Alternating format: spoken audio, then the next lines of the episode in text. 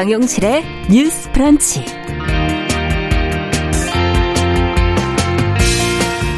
안녕하십니까 정용실입니다. 서울과 부산 시장을 뽑는 재보궐선거에서 국민의힘이 압승을 거뒀습니다. 투표율도 높았는데요. 유권자들의 선택, 정치권이 이것을 어떻게 받아들여야 할지, 또 주요 정책에는 어떤 변화가 오게 될지 오늘 좀 생각해 보겠습니다.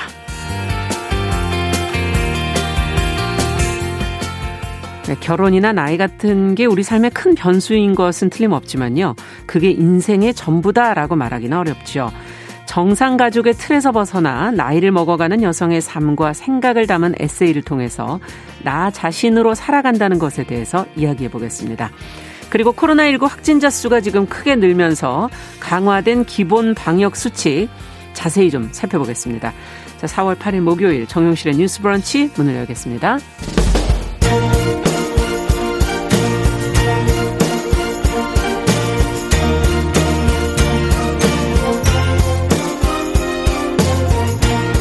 여성의 감수성으로 세상을 봅니다. KBS 일라디오 정용실의 뉴스 브런치 여러분의 의견을 기다립니다. 문자는 샵 9730으로 보내주세요. 짧은 문자 50원, 긴 문자 100원이 부과됩니다. KBS 모바일 콩, 유튜브를 통해서도 무료로 참여하실 수 있습니다.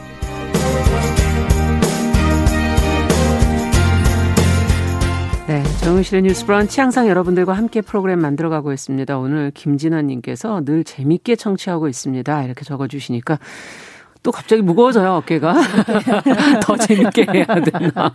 네, 좀 진지하게 하려고 그랬는데 저희는 어, 표방하는 바가 뉴스 쇼가 아니다, 저희는. 어, 여러분들한테 뭐라도 살이 되고 피가 되나 한 가지라도 중요한 정보를 전해드리고자 노력하고 있는데요.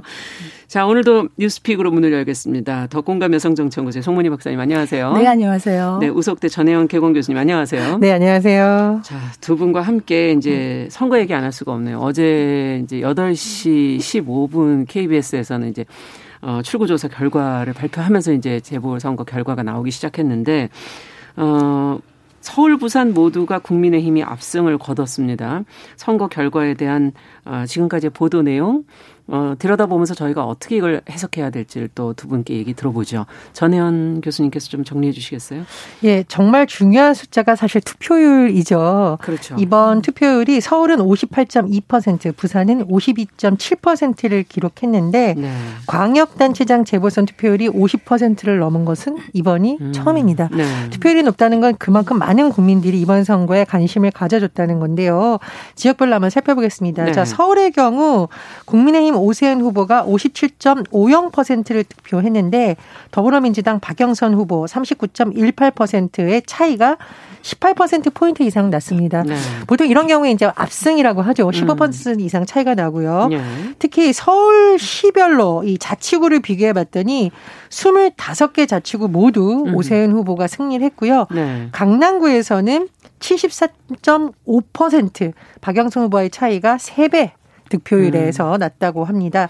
자, 물론 여러 가지 분석이 나오겠습니다만 2018년 6월 지방선거하고 완전히 지금 뒤덮인, 뒤집힌 결과가 나왔다는 어. 해석이 나올 수밖에 없습니다. 당시에서는요, 민주당이 서초구를 제외한 24개 자치구에서 이겼어요. 네. 이번에 완전 뒤집혔다. 이렇게 될 수 있겠고요. 음. 자, 부산시장 보궐선거의 경우에는 국민의힘 박형준 후보 62.6 7%를 얻었는데 김영춘 후보가 34.42%를 얻었기 때문에 거의 뭐 더블 스코어 두 배 정도로 차이가 난다라고 볼 수 있겠습니다. 자, 제가 말씀드렸듯이 투표율 굉장히 높았는데 서울의 경우에는 굉장히 좀 특이한 현상이 있었습니다. 예. 서초, 강남, 송파, 이른바 강남 3구의 투표율이 60%로 떨어졌다. 굉장히 많은 시민들이 그러네요. 나왔다는 겁니다. 음. 아, 이것은 뭐 좀 이따 또 민심 분석할 때 다시 한번 말씀을 드리겠고요. 예. 이 외에 나머지 재보선이 치러진 선거구에서도 야당이 승리를 했는데요. 음. 울산 남구청장, 경남 의령군수 보궐선거에서 국민의힘 승리했고요. 광역 기초의원 재보선도 이번에 치러졌는데 음. 네네. 12곳에서 국민의힘이 승리했습니다. 나머지 호남 네 곳에서 민주당 후보가 음. 경남 우령근 의원 선거에서 무소속 후보가 각각 당선됐습니다. 예. 이자 당선자들의 소감을 한번 볼까요? 오세훈 후보 이제 당선자가 됐는데 어, 산적한 과제 능수능란하게 빠른 시일 내에 해결하겠다. 고통에 계시는 많은 시민들 도우라는 음. 명령으로 받아들이겠다고 말했고 어, 부산의 박형준 당선자는 성원을 보내주신 시민을 섬기는 좋은 시정으로 보답하겠다라고 했습니다. 어, 패한 민주당의 박영선 후보는 깊은 성찰의 시간을 갖겠다고 했고 김영춘 후보는 결과를 겸허하게 수용한다면서 또 부산 시민에게 본인의 심정을 밝혔습니다. 네. 자 이렇게 되면은 여야의 재편에도 영향이 미치겠죠. 네. 당장 여당 같은 경우에는 지금 지도부가 총사퇴를 하느냐 어, 그렇다면 비대위 체제로 가느냐, 음. 5월 전당대회 일정대로 가느냐를 놓고 아마 치열한 경론이 벌어질 것으로 보이는데요. 그렇겠네요. 아마 이르면 오늘, 빠르면 이번 주 내로 어, 음. 결론이 좀 나오지 음. 않을까 싶고요. 야당의 경우에는 국민의힘이 지금 김종인 비대위 체제였습니다. 그래서 음. 김종인 비대위원장이 선거 끝나면 가겠다라는 의사를 밝혔지만 이미 제추대론이 물밑에서 나오고 있는 상황이기 때문에 음. 앞으로의 상황을 좀 더 지켜봐야겠고 또 하나 관심사는 아마 이번 선거 결과에 따라서 뭐 대선 후보들에게도 영향이 미칠 것이고요. 그렇겠죠. 가장 네. 중요한 것은 그럼 부동산 정책은 또 어떻게 될 것인가 네. 이런 경제 정책과 맞물려서도 여러 가지 변화가 있을지 관심이 모아집니다. 네. 자, 지금 뭐 선거 음. 결과에 대한 어떤 해석들이 지금 여기저기서 나오고 있는데 어, 두 분은 어떻게 보시는지, 어, 시민들이 이런 선택을 한 이유는 어디 있다고 보시는지 두 분 말씀을 좀 듣고 싶네요. 아, 제가 정치학자지만 항상 외우고 다니는 헌법 조항이 있습니다. 음. 대한민국 헌법 1조. 대한민국은 민주공화국이다. 네. 대한민국의 주권은 국민에게 있고 모든 권력은 국민으로부터 나온다. 네. 이거를 참 실감하는 게 우리가 선거할 때 아, 그렇죠. 아, 정말 국민이 주인이었구나라고 늘 실감을 하게 되는데 네. 이번 선거 같은 경우에는 지난 4월의 총선과 비교해 보면 불과 1년 만에 정말 이 민심이 이렇게 바뀔 수가 음. 있는가. 아, 좀 이긴 쪽도 진 쪽도 어떻게 보면 국민의 무서움을 좀 알아야 되는 그렇죠. 선거가 아닌가 이런 생각을 해서 어제 참 생각이 많았어요. 네. 그래서 민심은 천심이다 이런 얘기를 하는데 평소에 음. 잊어버리고 있다가 선거가 딱 나오면 한 번씩 느끼는 것 같아요. 네. 이번 선거 같은 경우에 뭐 박영선 후보라든가 김영춘 후보가 졌다고 생각하지 음. 않습니다. 음. 저는 정부와 여당이 졌다 음. 이런 생각을 하고 정권 심판론이라는 큰 어떤 쓰나미가 모든 걸 쓸어버렸다 음. 이런 생각이 드는데 에, 정치권이나 여야 할 것 없이 심판관이 아닙니다. 권력을 음. 잡은 층이 심판관이 아니라 플레이어에 불과하다. 그렇죠. 결국 국민이 심판하는 것인데 네. 권력을 잡은 쪽에서는 본인들이 주인이라고 생각하고 권력을 쓴다는 것이죠. 음. 거기에 대해서 국민들이 그때 그때 따라 회초리를 든다. 음. 이런 생각이 들었는데 이번 선거 같은 경우에는 지난 4년 동안에 문재인 정부의 어떤 그리고 여당의 어떤 정책 실패라든가 뭐 이런 것들에 대한 쌓인 것들이 한꺼번에 나온 게 아닌가 예. 이런 생각이 듭니다. 우리가 단순히 부동산이 모든 걸 휩쓸었다 얘기하지만 음. 가만히 살펴보면 부동산뿐만이 아니라 그동안의 어떤 정부의 정책 실패라든가 정치 실종이라든가 뭐 우리가 흔히 말하는 내로남불, 음. 공정, 불공정 이런 부분들에 대해서 국민들이 좀 많이 불만이 표출된 것 같고 네. 특히 우리가 20대, 30대 음. 그동안 어떻게 보면 항상 이 세대는 이 권력을 가진 층에 대해서 물론 좀 반발하는 기류가 있었습니다만 지금 정부에 대해서 힘을 몰아주자 음. 정부를 지원해야 된다 이런 주류가 많았는데 이번 에 이들층이 등을 돌렸다 음. 이 부분에 대해서는 뼈아프게 봐야 되지 않겠나 생각이 드는데요. 네. 그렇다고 해서 국민의힘이 지금 웃을 때인가 음. 생각을 해본다면 야당이 잘해서가 아니라 음. 여당을 심판하기 위해서 음. 여당이 잘못한 결과 야당이 반사이익을 얻었다 음. 스스로도 평가하고 있지 않습니까? 네. 그렇기 때문에 앞으로가 매우 중요하다. 음. 앞으로 남은 내년 대선까지 11개월의 기간은 매우 긴 기간이라 음. 역동적인 국민들이 쳐다볼 때 어떻게 양당이 변신하는가를 계속 보게 될 것이다. 그렇죠. 이런 말씀 드리겠습니다. 네. 자 어떻게 보십니까?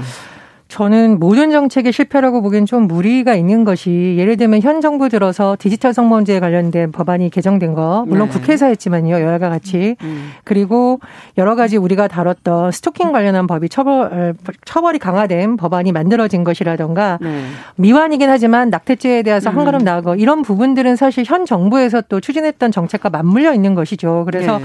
모든 정책에 대한 분노라기보다는 저는 오히려 내로남불에 대한 분노다 음. 이렇게 생각을 합니다. 과거에는 사실 청와대 고위 관계자나 국회의원들이 집을 많이 갖는 거 공부에 다 게재됐어도 국민들이 이렇게까지 화가 나진 않았어요. 그렇죠. 근데 국민들의 편에서 경제 민주화를 하겠다. 그리고 전월세 상한제 관련해서 법안을 주도했던 민주당의 의원들이 이걸 하는 거 보면서 국민들이 우리는 뭔가 민주당의 개혁 의지를 믿고 밀어줬다. 음. 시간이 좀 걸려도 될 것이라고 믿었다. 그런데 알고 보니 이걸 주장한 사람들이 모든 혜택을 가져가면서 이런 주장을 했다라는 이번 선거는 내로남불의 패배다. 음. 저는 이렇게 생각을 합니다. 그리고 네. 정치 지형이 완전히 바뀌었느냐는 조금 유심히 봐야 되는데 정치 지형이 완전히 바뀌었다고 보려면 사실 정당의 지지율도 많이 바뀌었어야 돼요. 음. 물론 이제 무당층이 있긴 합니다만은 그런데 제가 그동안 선거 과정에서 나온 여론조사 추이를 봤을 때 네.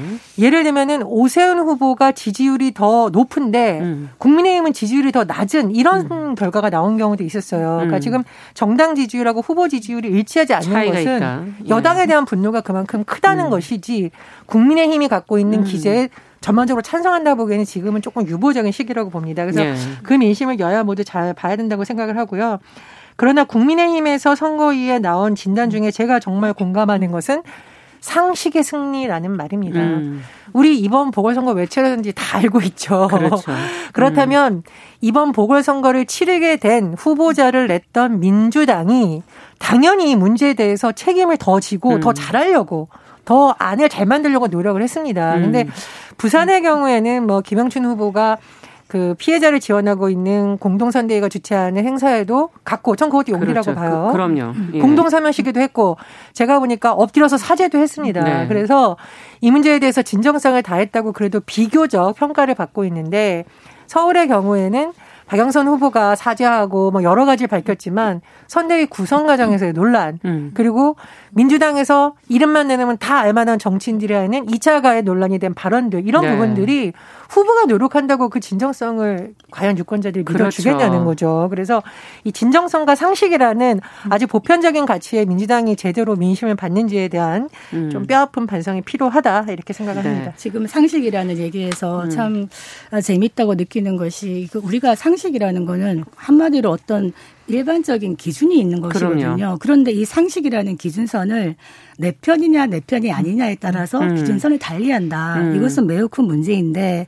아, 재밌는 사례 하나를 얘기 들어드리면 이번 선거 과정에서 선관위에서요 유권 해석을 한 게 있습니다. 선거 운동할 때 이거 하지 마라라고 한 게 위선 무능 내로남불 이 단어를 쓰면 안 된다고 했어요. 네. 왜냐 이 단어가 특정 정당을 쉽게 유추하거나 반대를 음. 표명하는 것이다. 음. 이 말을 듣고 그럼 사람들이 이거 선관위가 특정 정당 즉 여당이 그렇다고 공식 인정하는 것이냐 음. 이런 이야기가 있었는데 이건 참 우픈 이야기다. 음. 그만큼 이런 것들이 모두가 맞물려서 이번에 민심으로 표출된 음. 게 아닌가 생각되는데. 네. 특히 어떤 젠더 선거라는 측면에서는 아까 말했듯이 박영선 그 후보 캠프에서 음. 피해 호소인 3인방을 캠프에 넣었다는 것부터가 음. 진정성이 조금 느껴지지 않는 부분이 있었다 보여지고 음. 또 하나 아쉬운 거는요. 아, 이 선거 전략 자체를 박영선 후보가 그럼에도 불구하고 선방을 했음에도 불구하고 네. 네거티브 전략으로 막판은 가는 것이 아니라 뭔가 그 중도 확장성 이런 음. 거를 좀 얘기하고 정책 대결로 갔다면 음. 조금 더 많은 표를 얻지 않았을까 이런 생각이 듭니다. 네. 사실 우리가 투표할 때요. 누가 좋아서 그 사람을 찍기 위해서 가는 것보다 음. 누굴 혼내주러 가는 분노 투표가 훨씬 적극적인 투표거든요. 아. 그래서 국민들이 이번에 응징 투표 내지는 분노 투표를 했다. 음. 그렇다면 이 투표의 방향이 어디로 갈 것인가를 또 한번 네. 생각해야 되는데 이번에 2030 같은 경우에 국민의힘에서 딱 하나 이제 제가 봤을 때 눈에 들어오는 마케팅이 국민의힘 2030 시민 유세단이 있었어요. 네. 이게 왜 제가 눈에 들어왔냐면 그동안은 많은 청년들이 보수라는 이야기를 하기가 힘들었다. 음. 한마디로 이제 그랬는데 이번에 이 유세단에 올라가서 많은 이야기를 한 겁니다. 음. 저는 이것이 여야 관계없이 많은 정당들이 우리 청년들에게 말할 기회를 많이 열어줘야 음, 된다. 음, 그렇죠. 그래서 그들의 이야기를 주고 기회를 줘야 되는데 네. 이런 부분들이 전략이 주요했다고 막 생각이 네. 되어서 앞으로도 청년층의 지지를 끌어내기 위해서 이런 공간이 많이 이루어져야 된다 이런 네. 생각이 듭니다. 지금 말씀해주신 상식과 진정성 이게 아마 중도층과 무당층 뭐 이런 사람들에게 중요한 변수가 아니었을까 그런 생각도 들고요. 지금 말씀해주신 청년 2030이 과연 그 수적으로 좀 열, 열세가 아니겠는가라고 지금 정치적으로 그 동안에 해석해 왔을 텐데 이번에 보면은 하나의 스윙 보트로서의 역할을 충분히 할 수 있는 지점이 있지 않나 하는 그런 가능성도 보였고 이들이 가진 가치를 앞으로 어떻게 정치적으로 해석해내고 표현하고 행동해낼 것인가가 앞으로의 승패를 또 가르는 길이 아닐까 하는 생각도 들거든요. 예, 두 분은 맞습니다. 어떻게 보시는지. 이번 서울시장 보궐선거 유권자 비율을 살펴보면은요. 20대, 30대 비율이 34.6%. 생각보다 많네요. 맞습니다. 40대, 예. 50대 합하면 36% 거의 엇비슷합니다. 그렇군요. 근데 과거에도 이 사실 비율이 엄청나게 차이가 났다기보다는 20대에서 투표를 뭐 10년, 20년 전에는 많이 안 하다 보니까 그렇죠. 사실은 적극적으로 힘을 좀 발휘하는데 한계가 있었는데 음. 이번 선거에도 보면 20, 30대들이 선거에 전면전에 나서서 음. 어떤 기류를 만드는데 큰 영향을 미쳤거든요. 네. 그리고 사실 정치의 역할이 미래에 대한 희망을 얘기하면서 어떻게 미래 세대를 무시하고 갈 수 있겠습니까? 그렇죠. 사실 민주당이 패한 요인 이면에는 20, 30대가 바라는 가치를 제대로 못 읽었다라는 것도 네. 분명히 영향이 있을 겁니다. 그 부분 잘 봐야 된다고 생각을 하고요. 또 이제 당선이 됐는데 국민의힘 오세훈 시장이라던가 어, 지금 부산의 박형준 시장도 음. 2030 세대에 좀 눈높이를 맞춰서 음. 정치를 음. 한다면 뭐 보수든 뭐 진보든, 진보든. 중도든 음. 좀 정치의 어떤 순기능을 좀 많이 보여주는 과제가 있다고 음. 봅니다. 그리고 또 하나 제가 꼭 강조하고 싶은데 오세훈 시장의 당선 소감 중에 하나가 어, 이번 보궐선거와 관련해 이제 피해자, 피해자에 대한 심정도 밝혔어요. 그래서 피해자의 업무 복귀를 돕겠다고 다시 한번 약속을 했습니다. 네. 그래서 구체적인 상황을 먼저 파악해야 되니까 그 음. 업무에 집중하는 환경을 어떻게 만들지 답이 나오겠다라고 강조를 했고 지난달 17일 기자회견에서도 네. 피해자의 정상적 업무 복귀 최대한 돕겠다고 한 바 있습니다. 이 약속은 선거가 끝났지만 꼭 지켜져야 됩니다. 그렇죠. 음. 예, 이거 정말 시민들에게 한 약속이고 많은 사람들이 눈 부릅뜨고 지켜봐야 될 음. 가장 중요한 공약이라고 해도 과언이 아닙니다. 오세훈 음. 어, 신임 시장 당선자가 꼭 지켰으면 하고 부산 역시 어, 국민의힘 박형준 당시 후보와 김영춘 후보가 피해자를 지원하는 공동 대책위 행사에 참가해서 2차 가해 방지 피해자의 일상 복귀 약속했습니다. 음. 선거 끝나도 이 약속 지켜져야 됩니다. 그럼요. 그리고 예. 민주당은 선거에 패했다고 해서 우리가 이제 어, 면죄부를 받았다고 할 것이 아니라 근본적인 문제보다 그렇죠. 다시 짚고 들어가서 음.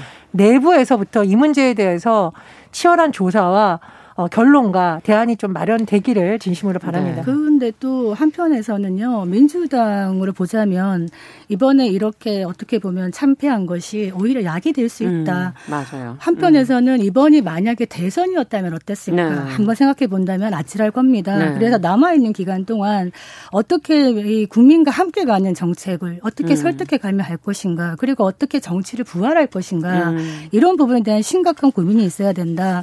그리고 우리가 아까 청년 세대 얘기했습니다만 20, 30대 청년 세대를 보고 미숙하다고 생각하면 안 됩니다. 예. 기득 세대 우리가 같은 어떤 기득권 세력 내지는 이 연장자들이 이런 부분에서 배워야 된다는 음. 마음가짐을 갖고 미래 세대의 주인으로 인정을 해줘야 되는데 이런 부분이 많이 약하지 않았나 싶은데 음. 그렇다고 해서 이 청년 세대가요 어떤 한 당의 고정 지지층이 되기는 매우 어려워요. 네. 우리가 청년의 시기를 지나왔지만은 음. 청년의 속성이라는 거는 항상 권력에 대해서 약간 방불 기질이 있거든요. 그렇죠. 그렇기 음. 때문에 이번에 이런 나타난 표심은 지금 정부에 대한 실책에 대한 어떤 준엄한 심판이지 한 당을 지지한다 음. 이렇게 보여지긴 어렵고 맞습니다. 국민의힘으로서 하나 좀 긍정적인 신호는 그동안 국민의힘이 탄핵 이후에 진짜 질이 멸렬하다, 음. 무능하다 이런 얘기를 많이 들었는데 이번 선거를 기점으로 그 늪처럼 빠져들고 있던 탄핵의 강을 음. 한 절반은 건너고 있는 게 아닌가 음. 이런 생각이 들어서 앞으로 이 탄핵의 강을 완전히 건, 너고 새로운 어떤 어, 혁신된 양 당으로 다시 태어나기 그렇죠. 위해서는 뼈를 깎는 어떤 노력이 필요하겠다 네. 이런 생각이 듭니다. 시대 정신이 변화되고 있는 것을 과연 정치권이 어떻게 읽어 나갈 수 있을까 하는 게 이제 앞으로 주어진 숙제가 아닐까 하는 생각이 들고요. 제가 딱 한 말씀만 네. 더 드리고 싶은데요. 네. 20대 이하 남성의 70% 음. 오세훈 당선인을 지지를 했는데 네. 20대 이하 여성 박영선 후보를 더 지지했습니다. 그렇죠. 그리고 음. 15% 정도가 무소속 소두정당 후보한테 표를 던진 것으로 지금 분석이 되고 있는데 그 지점도 잘 읽어야 되죠. 이 지점을 잘 예. 봐야겠습니다. 20대 이하 여성 보통 우리가 젊은 세대, 젊은 여성이라고 할때 그렇죠. 20대 이하를 세대별로 네. 나눌 수 있는데 이 민심이 도대체 무엇일까를 여야 모두 좀 봐야 된다고 생각을 음. 하고요.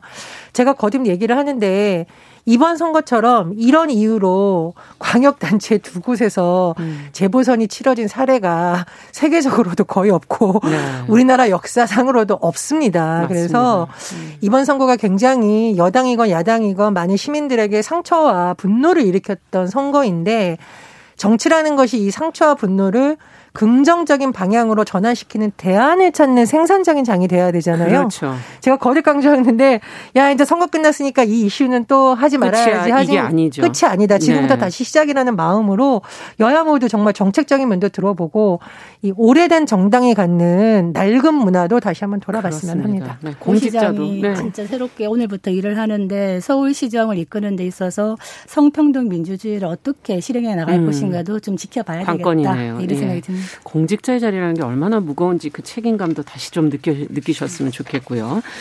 자, 이건 이번에 이제 선거 결과의 하나의 또 중요한 변수로 부동산 얘기들을 많이 하셨는데 이 서울의 부동산 정책이 과연 어떻게 달라질 것인가? 어떤 변화가 예상되시는지 그리고 과연 임기 1년 동안에 무엇을 어떻게 변화할 수 있을지 또 중앙정부와의 호흡 없이 과연 지자체만으로서 무, 무슨 일을 또 할 수 있을지 두 분은 어떻게 보십니까? 간단하게 한 말씀씩 좀 들어보죠.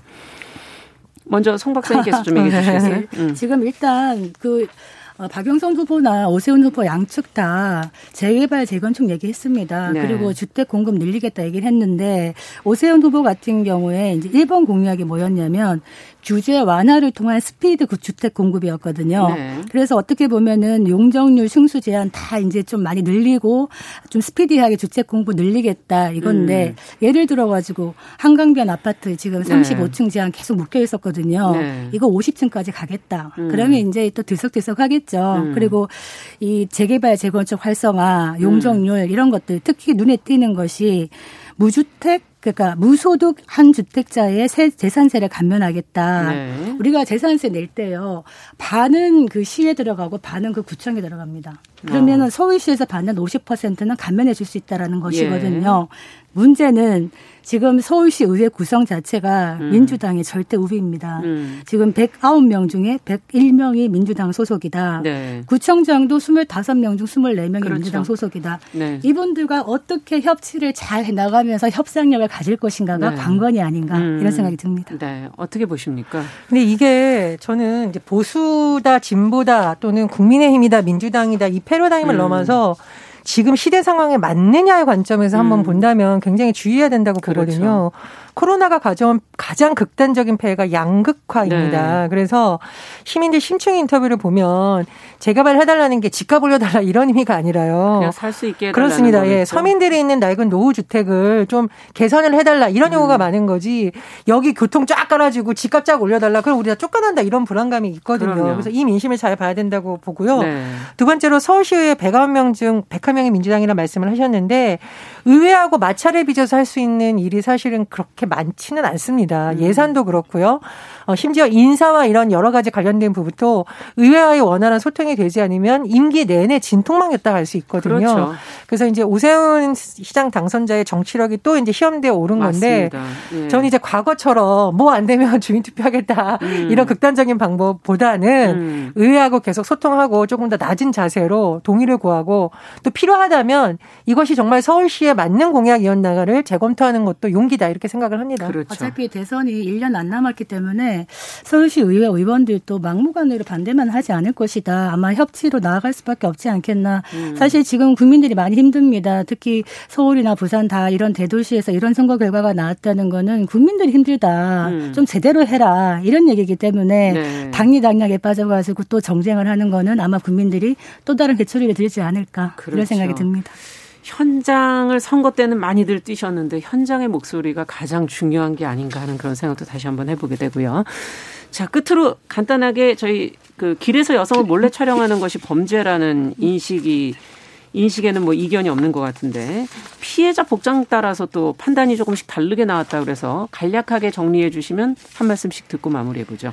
우리가 왜 저기 그냥 공개된 장소에서 어떤 사람을 몰래 그냥 촬영을 하면요. 네. 이게 성폭력 처벌법 위반으로 들어갑니다. 네. 그런데 여기에 대해서 그 사진 촬영하는 당사자 상대방이요. 레깅스를 입고 있느냐. 아. 레깅스 아시죠? 딱 붙는 네, 네. 그걸 입고 있느냐 아니면 일반복을 입고 있느냐에 따라서 그게 무죄가 될 수도 있고 안 될 수도 있다라는 어떤 경우에 무죄가 되는 판단이 건? 나와서 이게 네. 그럼 기준이 뭐냐 예. 이런 얘기를 하고 있는데 어떤 여성이 이제 레깅스를 입고 있었어요. 근데 음. 그 거를 그 동의를 구하지 않고 몰래 촬영을 한 거죠. 네.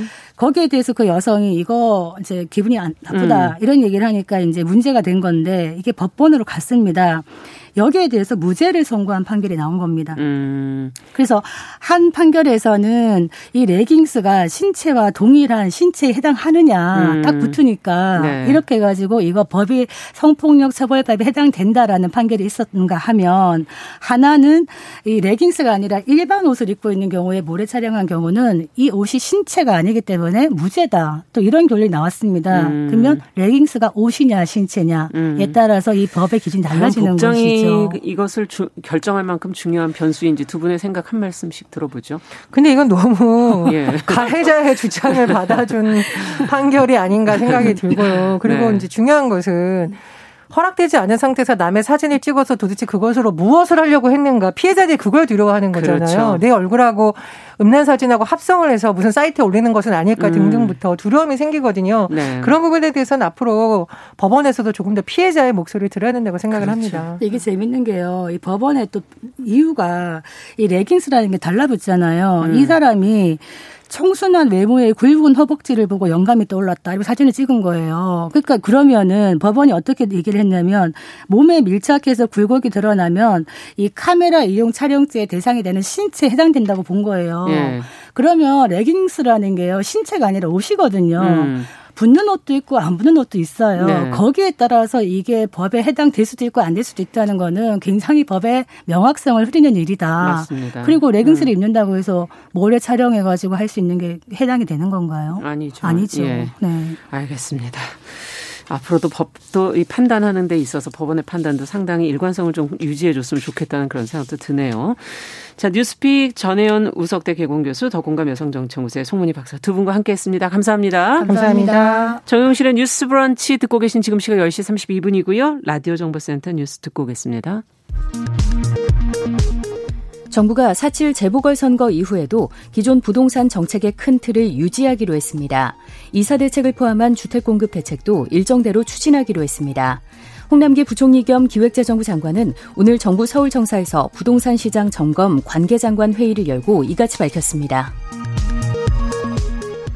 국내에서 신종 코로나 바이러스 감염증 백신 접종이 시작된 이후 41일간 전 국민의 2.06%인 107만 5,574명이 오늘 현재 1차 접종을 마쳤습니다. 국내 신종 코로나 바이러스 감염증 확산세가 거세지면서 오늘 신규 확진자 수는 다시 700명 선까지 급증했습니다.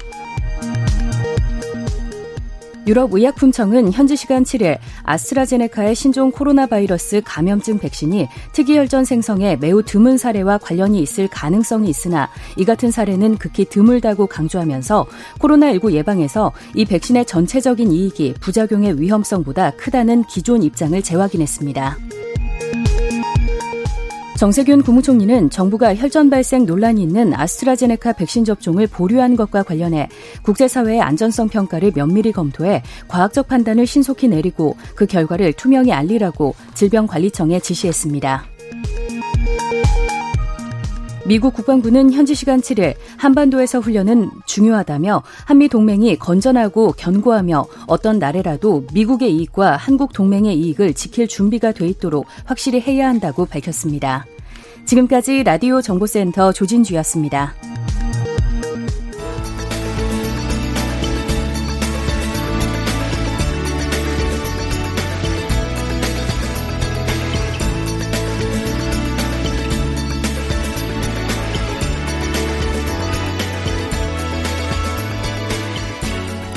세상을 보는 따뜻한 시선.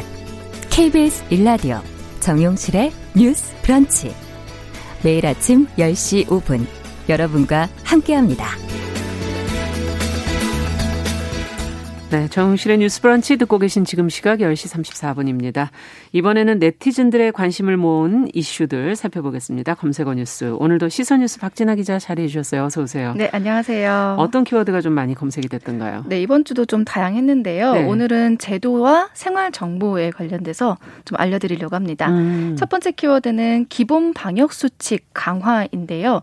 코로나 맞아요. 네, 코로나19가 지금 계속 또 확산되고 있어서 맞습니다. 네.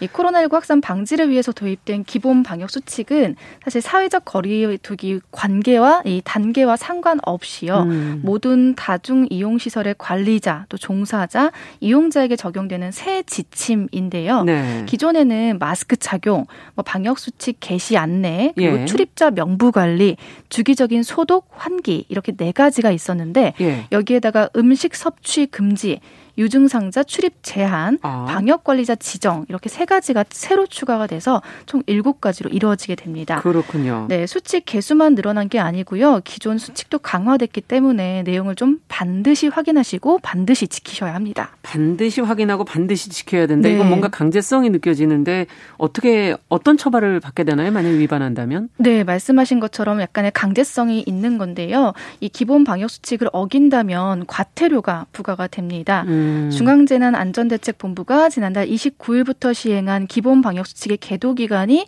지난 4월 5일 날 이게 4월 4일로 종료가 됐고요. 네. 그래서 4월 5일부터는 이 기본 방역 수칙을 위반하게 되면 업주에게는 300만 원, 또 이용자에게는 10만 원 이하의 과태료가 이제 부과되게 됩니다. 네. 어, 그 전보다 음식 섭취가 안 되는 거, 또 네. 유증상자의 출입 제한, 방역 관리자 지정, 이거 뭔가 책임지는 사람이 이제 필요하다 이런 얘기네요. 맞습니다. 자, 하나씩 좀 살펴 특히 음식 섭취라는 걸 좀 구체적으로 설명을 좀 해주시겠어요? 네, 좀 혼란스러우실 수 있는데요. 네. 우선 식당이나 카페 등 음식 섭취 자체를 목적으로 하는 시설들이 있잖아요. 네. 뭐 그렇게 음식을 판매하고 이런 곳에서는 뭐 이런 곳에 외에는 그 외에는 음식을 먹는 것을 원칙적으로 금지를 했습니다. 예. 그러니까 이전에는 거리두기 단계에 따라 일부 시설에서는 음식을 또 먹을 수 있고 없고 이런 경우들이 있었는데 네네. 이제는 식 당, 카페, 음식 판매 부대 시설 외에는 일괄적으로 금지된다라고 보시면 되는 음, 건데 음, 뭐 영화관에서 뭐 음료를 드신다든가 네. 뭐 이런 게 안 된다는 거고요. 맞습니다. 예. 그래서 조금 제가 사례로 가지고 음. 왔는데요. 미술관이나 박물관, 도서관, 뭐 아. 뭐 경마장 이런 데서도 음식 섭취가 가능한 곳들이 있었습니다. 예. 근데 이 기본 방역 수칙이 시행되면서 불가능해졌고요. 만약에 음식 섭취를 한다면 위반하면 과태료가 부과될 수 있습니다. 그렇죠. 다만 좀 예외는 있습니다. 이 PC방의 경우를 보면 디귿자 모양의 칸막이가 완벽하게 쳐져 있거나 예. 그러면 또 음식을 먹을 수 있고요. 또 별도의 식사 공간이 마련되어 있는 키즈 카페 그리고 이용 시간이 긴 국제 회의장에서도 음식 섭취는 예외적으로 허용됩니다. 네. 하지만 헷갈리신다면 일단 이곳이 음식을 먹는 곳이 목적인 곳이 아니라면, 아니라면. 음. 네, 음식 섭취는 일단 안 된다. 이렇게 생각하시는 것이 훨씬 좋을 것 같습니다. 네. 또 변화된 게 혹시 있는지 좀 챙겨 주세요. 더. 네, 또 가장 크게 변화된 부분은 출입 명부 작성 부분인데요. 네. 이제는 실내 다중이용 시설이나 사업 출장 모두에서 마스크 반드시 착용하고 출입 명부를 작성해야 됩니다. 이제 특히 유흥주점이나 단란주점, 뭐 헌팅포차 등 유흥시설과 쿨라텍은요 전자 출입 명부를 의무적으로 사용을 해야 됩니다. 그러니까 음. 전자로 이제 반드시 해야 된다는 거고요. 네. 또 이게 출입 명부를 수기로 쓰는 경우들이 있었잖아요. 그렇죠. 그때 대부분 이제 대표자 한 명만 적고 뭐 네. 뭐왜 몇 명 이렇게 네. 많이 적으셨는데 그렇게 하시면 안 되고요. 방문자 전원에 대해서 한 명 한 명 다 작성을 아. 하셔야 됩니다. 있습니다. 네. 이게 의무화됐기 때문에 위반하면 한 사람당 최대 10만 원의 과태료가 또 부과될 수 있습니다. 네. 네, 그렇군요. 잘 챙기셔야 될 것 같고 네. 어, 이 부분 어겨서 괜히 불이익을 당하시지 않았으면 좋겠습니다. 네. 자, 다음은 어떤 키워드가 있습니까? 네, 다음은 가족 돌봄 휴가인데요. 가족 돌봄 휴가. 네, 고용노동부가 지난 5일에 가족 돌봄 휴가 비용 지원 사업을 합니다. 이렇게 이제 고시를 했어요. 게시를. 네. 그래서 좀 많이 관심을 가지셨는데요. 쉽게 말해서 가족 돌봄 휴가는 근로자가 음. 가족의 질병이나 사고 또 노령으로 인해서 그 가족을 돌봐야 하기 때문에 필요한 휴가 그래서 신청을 하는 겁니다. 아. 그러니까 연간 최대 20일, 뭐 취약계층이나 한부모 가정은 최대 25일까지 그 휴가를 쓸 수 있는데요. 현재 사업장에서는 통상 무급으로 그 휴가 처리가 되고 있습니다. 네. 그러니까 본래 시행 초기에는 연간 최대 10일이었는데 코로나19 확산 때문에 유치원이나 학교 등이 장기 휴원 휴교에 들어갔었잖아요. 힘드시죠, 그러니까 집에서. 맞습니다. 예. 네, 그래서 이 필요성이 좀 더 필요하다 해서 20일 또 한부모 가정은 최대 25일까지, 25일까지. 이렇게 늘어난 상태. 상태입니다. 네. 자, 지원 대상 내가 지원할 수 있는지 근무 사업장에다가 네. 그걸 아셔야 될 텐데 조금 더 구체적으로 설명해 주세요. 네, 조금 내용이 길 수 있지만 음. 반드시 아셔야 하기 때문에 제가 다 말씀을 드릴게요. 우선 가족의 질병, 사고, 노령 및 자녀 교육으로 긴급하게 가족을 돌봐야 하는 근로자, 음. 또 조부모나 부모, 배우자, 배우자의 부모, 손자녀가 코로나19 확진자이거나 또 의사의 환자, 또 조사 대상 유증상자로 긴급하게 돌봄이 네. 필요한 경우, 또 만 8세 이하 또는 초등학교 2학년 자녀가 소속된 어린이집이나 학교가 휴원이나 휴교를 한 경우 네. 네, 만 8세 이하 또는 초등학교 2학년 이하의 자녀가 접촉자로 분류돼서 자가격리 대상인 경우 음. 또 장애를 가진 만 18세 이하의 자녀가 소속된 특수학교나 장애인 복지시설이 코로나19로 인해서 연기, 휴원, 휴관한 경우 음. 이렇게 돌봄이 필요한 경우에 사용하실 수 있습니다. 네, 이제 격리 기간이 있는 코로나19로 그런 곳에 지금 뭐 학교를 다니거나 시설을 다니거나 하는 네. 뭐 가족이 있거나 아니면 네. 그 외에 앞서 얘기해 주신 질병이나 사고, 노령으로 자, 그러면 이 제도를 사용하려면 어떻게 하면 돼요? 네, 우선 사용하려는 근로자는요. 사용하려는 날짜, 그리고 돌봄 대상 가족의 이름, 예. 생년월일, 그리고 신청 연월일, 신청일 등을 적은 문서를 사업주에게 제출을 하면 되고요. 네. 사업주는 대체 인력이 절대적으로 불가능하거나 또 사업 운영에 정말 중대한 지장을 초래하는 게 아니고서는 신청을 거부할 수가 없습니다. 음. 또 한편 이런 경우는 대부분 무급으로 처리가 됐었는데 그래서 또 이제 신청을 하는 근로자분들이 많이 어려움을 토로하셨어요. 그렇죠. 음, 그래서 지난해에 이어서 올해도 음. 420억 원을 들여서 10일치의 휴가 비용을 나라에서 지원을 한다고 합니다. 음, 이건 또 어디다 신청 신청해야 되나요? 네, 그 중요하죠. 그래서 네. 이 비용 신청은요, 고용부 홈페이지, 고용노동부 홈페이지나 관할 고용센터를 방문하시거나 우편으로 음. 가능한데요. 잘 모르시겠다면 고용부에 전화도 한번 해보시면 친절하게 네. 안내를 받으실 수 있을 겁니다. 네, 일단 고용부 홈페이지로 신청하시면 된다는 거 말씀을 드리고. 네. 자, 마지막으로 간단하게 키워드 또 하나 더 살펴보죠. 네, 간단하게 좀 알아보면요. 크론병과 궤양성 대장염의 차이인데요. 건강보험 심사평가원에 따르면 5년 동안 염증성 장질환 환자가 무려 33%나 증가했다고 합니다. 음. 특히나 20, 30대에서 많이 발생하기 때문에 20, 30대라면 조금 더 귀 기울이셔야겠는데요. 아. 이 염증성 장질환이 대표적으로 크론병, 궤양성 대장염 이렇게 나눌 수가 있는데 이 질환을 잘 구분하지 못해서 병원을 제대로 못 찾는 경우가 음. 있다고 하더라고요. 일단 증상이 가장 좀 다르기 때문에 한번 귀 기울이시면 좋을 것 같은데 크론병 같은 경우는 배꼽 주위 또는 오른쪽 아랫배에서 통증이 좀 흔하고요. 네. 밥을 먹고 난 후에 더 그 통증이 심합니다. 예. 그리고 항문 주위에 불편감이나 통증이 있다면 또 천공, 누공, 농양 등이 있다면 크론병이 아닌가 이렇게 의심해 볼 수 있고요. 네. 또 열나거나 식욕이 없어지고 관절통까지 동반될 수 있다고 합니다. 반면에 궤양성 대장염은 설사로 대부분이 혈변이 동반이 되는 게 아. 가장 큰 특징이고요. 근데 의지와 상관없이 대변이 좀 나오기도 한다고 합니다. 어머나. 또 식욕 부진이나 구토, 체중 감소가 있으면 궤양성 대장염일 수 있기 때문에 이 차이를 조금 내가 배 주변이 아프다면 음. 차이를 한번 유심히 생각해 보시면 좋을 것 같습니다. 네, 5년 동안 어쨌든 염증성 장 질환자 숫자가 많이 늘었군요. 네. 특히 젊은 층 좀 신경을 쓰셔야 되겠네요. 맞습니다. 네. 오늘 소식 잘 들었습니다. 감사합니다. 네, 고맙습니다. 네티즌들의 관심을 모은 검색어 뉴스 시선 뉴스 박진아 기자와 함께했습니다.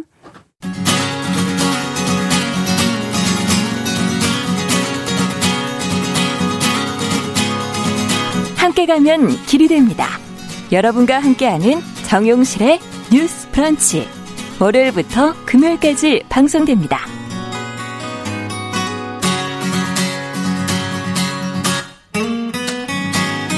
네, 정용실의 뉴스 브런치 듣고 계신 지금 시각 10시 44분입니다. 자, 이번에는 작은 서점주의 섬세하고 개성 있는 안목으로 고른 신간들 만나보는 시간이죠. 동네 책방. 오늘은 부비프의 박은지 대표가 자리해 주셨어요. 어서 오세요. 안녕하세요. 네. 오늘 소개해 주실 책은 어떤 책인가요? 네, 오늘 소개해 드릴 책은 20년간의 결혼 생활을 청산하고 새로운 삶을 시작하는 여성 작가의 에세이예요. 음. 데버라 리비의 살림 비용이라는 책인데요. 네. 여자들도 더 많은 삶을 원한다고 말하면서 자기 자신으로 존재하기 위해 분투 전투하는 그 나날의 기록들이 잘 담겨 있습니다. 네. 작년에 프랑스에서 최고의 문학 작품에 수여하는 그 페미나상 해외 문학 부문에서 수상한 책이기도 합니다. 그렇군요. 상도 받은 책인데 지금 어, 제목은 살림 비용 이렇게 돼 있지만 어, The Cost of Living 어떻게 보면 살림이라는 표현보다는 조금 어떤 살아오면서의 그 음. 그 어떤 비용 뭐 이렇게 해석해서 줄 수도 있을 것 같은데. 네, 맞습니다. 네, 표지 뒤편을 보니까 자유를 쥐어보고자 용감해지기로 결심한 여자들에게 바치는 이야기. 그 밑에 생활 자서전 3부작의 두 번째 책이다 이렇게 지금 되어 있는데요. 그럼 이거 시리즈 책의 두 번째 책이다 이런 얘기인가요? 네, 살림 비용은 데버라 리비의 회고록, 뭐 자서전 같은 그런 아. 자전적 느낌이 되게 강한 에세이인데요. 네. 앞서 알고 싶지 않은 것들이라는 에세이가 먼저 출간됐고 음. 살림 비용은 3년 뒤에 나온 두 번째 책입니다. 그렇군요. 앞으로 또 있다는 거군요. 네. 3부작이라고 돼 있으니까. 요번 달에 나온다고 해요. 아, 그래요? 네. 예. 자, 근데 이게 자유를 쥐는 게 이만큼 용기가 필요한 어려운 일이구나. 네, 맞아요. 그런 생각도 다시 한번 해보게 되고. 자, 그럼 어떻게 첫 번째 책 알고 싶지 않은 것들부터 먼저 읽고 이 책 읽어야 되나요? 어떻게 되나요? 어, 둘다 좋은 책이니까 그렇게 하셔도 좋은데 음. 두 권의 책이 연결을 되면서도 또 개별적이기 때문에 아. 꼭 먼저 읽어야 할 필요는 없을 것 같아요. 예. 그 전작에서 저자는 이제 40대였는데 자신의 삶을 통해서 여성의 말하기에 대해 메시지를 던졌었어요. 음. 그런데 오늘 소개해드릴 살림 비용에서는 이혼 후의 일상을 굉장히 차분하게 그려내고 있습니다. 네. 그 과정에서 뭐 과거와 현재 미래를 오가기도 하는데요. 제목이 암시하는 것처럼 여성이 엄마나 아내가 아니라 자기 자신으로 존재하기 위해 치러야 하는 그 존재의 비용에 대해서도 엿볼 수가 있어요. 음. 네, 일단 이야기는 20년간 살아온 남편과 막 이혼한 상태에서 시작이 됩니다. 아, 그렇군요. 처음에 살림 비용 그래서 20년간 살아온 그 비용을 다 정리를 하는 건가? 아, 이후에 네. 네, 그렇군요. 그러면 자신이 겪은 이혼에 대해서 이제 서술하면서 시작이 되는 건가요, 이야기가? 어, 책에서는 자신의 이혼에 대해서 구체적인 언급을 하지는 않아요. 음. 뭐 이혼이라는 말 자체도 안 나오고, 뭐 전 남편이라는 말도 안 나오고. 아니, 근데 어떻게 하셨어요? 어, 결혼 생활의 뭐 끝 이런 식으로 좀 이렇게 추상적으로 네. 아. 우회적으로 이제 안락한 가정을 유지하는 어려움에 대해서는 이야기를 하는데 음. 예를 들면 순조롭고 이제 즐겁게 움직이는 가정은 누군가의 시간, 헌신 그리고 아주 넉넉한 인심에서 비롯된다. 맞아요. 그런데 이런 일 대부분이 여자 일로 치부된다는 이야기를 하고요. 그것도 맞습니다. 네. 또 희생하고 참고 고통스러운 와중에도 발랄함을 잃지 말아야 하는 이 여성의 역할이 연기하기가 너무 까다로운 사회적 환상이라고 지적하기도 합니다. 음. 이 작가는 책에서 자신의 이혼에 대해서 이렇게 얘기를 하는데요. 남자와 아이의 안위와 행복을 우선순위로 두어오던 가정집은 이제 마치 동화와 같은 건데 음. 그 동화 속에 나오는 가정집의 벽지를 뜯어낸다는 건 그 뒤에 고마움도 또 사랑도 받지 못한 채 무시되거나 방치돼 있던 기진한 여자를 찾는 의미다 이런 얘기를 해요. 네. 그러니까 이 책은 50대의 데버라 리비가 방치돼 있던 그 기진한 여자 자기잖아요. 자기, 네, 자기 자신을 찾아가는 이야기이기도 합니다. 네. 아, 정말 공감이 되는 그런 얘기인데, 음.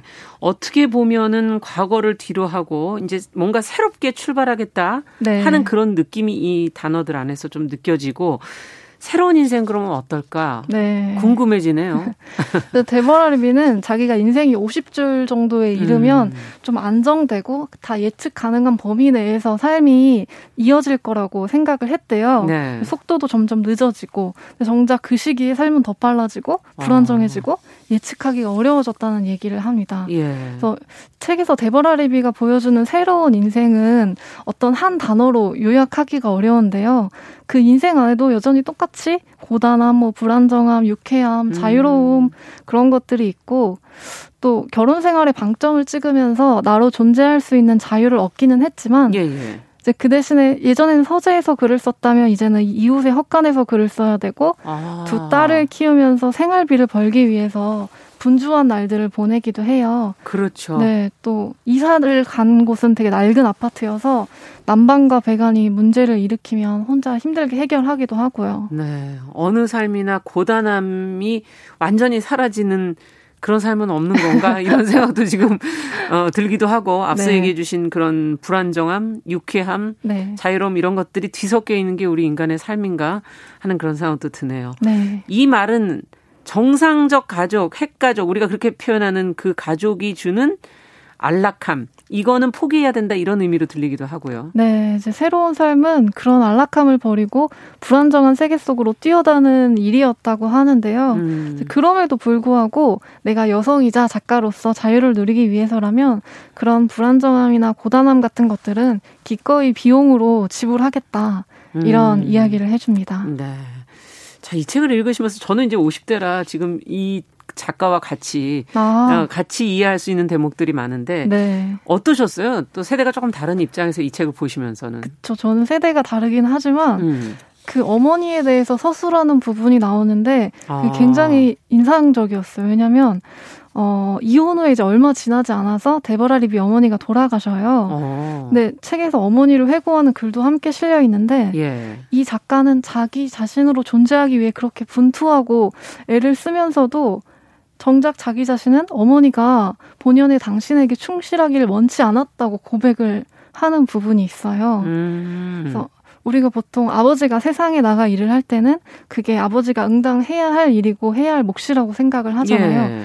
그런데 어머니가 세상에 나가서 해야 하는 일을 할 때는 대부분이 어머니가 우리를 버렸다. 이렇게 느낀다는 아. 얘기를 이 글 속에서 자기 경험을 통해서 이야기를 해주는데, 네. 오, 굉장히 이 부분이 인상적이더라고요. 그러네요. 네. 저도 지금 아버지와 어머니에 대해서 우리가 갖고 있는 다른 음. 차이점, 생각의 어, 어떤 간극 같은 것들이 느껴지네요. 음, 네. 네. 그래서 데보라 리비는 우리 너머를 바라보면서 다른 곳에 있기를 갈망하는 어머니보다는 우리의 필요와 요구에 전적으로 집중해주는 그런 어머니를 필요로 한다고 음. 얘기를 합니다. 자녀와 어머니의 관계라는 건 또 우리의 어린 시절을 보면 어머니가 우리에게 관심을 좀 사랑과 관심을 가져주길 음. 바라는 건 맞는데 또 어머니 인생을 생각하면 맞아요. 이걸 어떻게 해야 되나. 네. 자, 이 책을 추천한 여성 작가들도 그렇게 많았다면서요? 네, 이 책에는 4명의 여성 작가가 쓴 후기와 추천의 글이 함께 실려 있어요. 음. 그 중에서 백수린 소설가의 후기가 인상적이었는데, 네. 백수린 소설가 역시도 결혼제도 바깥에 머물고 있는 여성으로서 자기가 겪은 무례한 순간들에 대해서 이제 들려주거든요. 음. 네, 이분이 단독주택에 혼자 사신대요. 어. 네, 한겨울에 옥상이 동파돼서 집 앞 골목이 얼었었나 봐요. 어, 그럴 수 있죠. 네, 그때 어떤 할아버지가 이제 배를 눌러가지고 나가봤더니 빨리 치우라고 소리를 치면서 음. 아 젊은 여자가 이사를 와서는 이런 식으로 이제 투덜거렸다는 얘기가 나와요. 음. 그러니까 결혼하지 않은 여성 혹은 이혼한 여성에게는 세상이 얼마나 이렇게 쉽게 무례해지는가. 그곳에서 여성이 나로 존재하는 일이 얼마나 수고로운가 이런 음. 생각도 해보게 되는데요. 네. 누구나 자유를 갖고 있는 듯 하지만 실제로 자유에는 그만한 대가와 비용이 또 따르고 그 비용을 기꺼이 감수하려는 태도와 용기가 이 책 전반에 흐르고 있는 것 같습니다. 네. 와. 얼마나 정말 나로 존재하는 게 쉬운 음. 일이 아닌가 여성에게. 네. 여기 이제 책이 보니까 여성의 여자의 용도는 무엇인가, 네. 여자는 무엇이어야 하나, 어 내가 어떤 사람이어야 하는 걸까, 음. 또 어떤 사람이 아니어야 하는 걸까, 어 자기 자신에게 좀 몰두할 수 있는 네. 그런 고민이 있는 여성들이라면 음. 이게 50대가 사실은 그 사춘기처럼 자기를 한번 돌아보게 되는 아. 그런 나이거든요, 다시. 네, 네. 음. 그래서 아마 50대 이 글을 쓰지 않았을까 음. 하는 그런 생각도 저는 같은 네. 동년배로서 해보게 되는데 아, 네. 나이에 관계없이 나 자신으로 살기 위해서는 정말 쉬운 일이 아니군요. 용기가 네. 필요한 일이군요. 네, 정말 애도 많이 써야 되고 용기도 필요한 일인 것 같아요. 그래서 음. 이 책은 꼭 50대가 아니어도 뭐 음. 뭐 20대, 30대, 10대 상관없이 다 읽으시면 좋을 것 같은데 나에 대한 고민이 있으신 네네. 분이라면 나로 존재하고 싶은 모든 사람이 음. 읽으면 좋을 것 같아요. 근데 이 책에서 첫 문장이 굉장히 인상적이었는데 네. 이렇게 시작을 해요. 음. 해피 엔딩인지 아닌지는 어디서 이야기를 끊느냐에 달려 있다. 음. 어, 이 문장에도 제가 밑줄을 그었는데요. 음. 이야기가 끝나지 않는 한 우리 삶이라는 이야기는 음. 아직 새드 엔딩이 아닌 거고 지금 이 순간도 그저 과정일 뿐이라면 음. 아, 뭐든 더 용감하게 해보면 되지 않을까? 데보라 리비처럼 언제든지 새롭고 그렇죠. 신나게 출발해봐도 되지 않을까 하는 음. 생각을 또 해봤습니다. 해피엔딩인지 아닌지는 알 수가 없죠, 정말. 네. 예. 어, 또 아직도 새드 엔딩이라는 것도 우리 인생이 과연 어떻게 끝낼 것인가. 음. 예, 참 중요한 문제인 것 같습니다. 어떠셨어요? 어, 이 박은지 대표께서는 살림 비용에서 우리가 무엇을 가장 중요하게 생각해야 될 것 같은가요? 뭐 자유라든가 뭐 여러 가지 지금 얘기들을 던져 주셨거든요. 용기 음. 뭐 어떤 게 있을까요? 음. 어, 나 자신에게 집중하는 음. 그런 태도를 배우게 됐는데 음. 그런 면에서 저는 이제 매일 일기를 써보는 것도 굉장히 좋겠다는 생각을 했어요. 아. 이 작가가 책 속에서 예. 글쓰기에 대한 이야기도 굉장히 많이 하거든요. 그렇군요. 글을 쓰면서 나를 많이 되돌아보게 되는 것 같아서 네. 쉽지 않지만 뭐 아침이든 저녁이든 이제 꾸준히 아. 일기 써보는 게 도움이 되지 않을까 하는 생각도 해봅니다. 네. 지금 많은 분들이 어, 의견을 주셨는데 성인애님께서는 엄마로서의 나 자신을 깊이 돌아보게 된다 하는 얘기 해주셨고요. 자녀와 어머니에게 삶이란 무엇인가? 사랑의 대화 전달 늘 미소로 어, 작은 대화를 한다라는 얘기 해주셨고 K80479번님께서는 제목이 뭐냐고 물어보셨어요. 다시 한번 작가와 제목 알려드릴까요? 데버라 리비의 살림비용이라는 책이었습니다. 네, 오늘 동네 책방, 어, 데버라 리비의 살림비용, 어, 부비프의 박은지 대표와 함께 읽어봤습니다. 오늘 말씀 잘 들었습니다. 감사합니다. 네, 고맙습니다. 네, 정우실의 뉴스 브런치 목요일 순서도 같이 인사드리겠습니다. 내일 오전 10시 5분에 다시 뵙겠습니다. 감사합니다.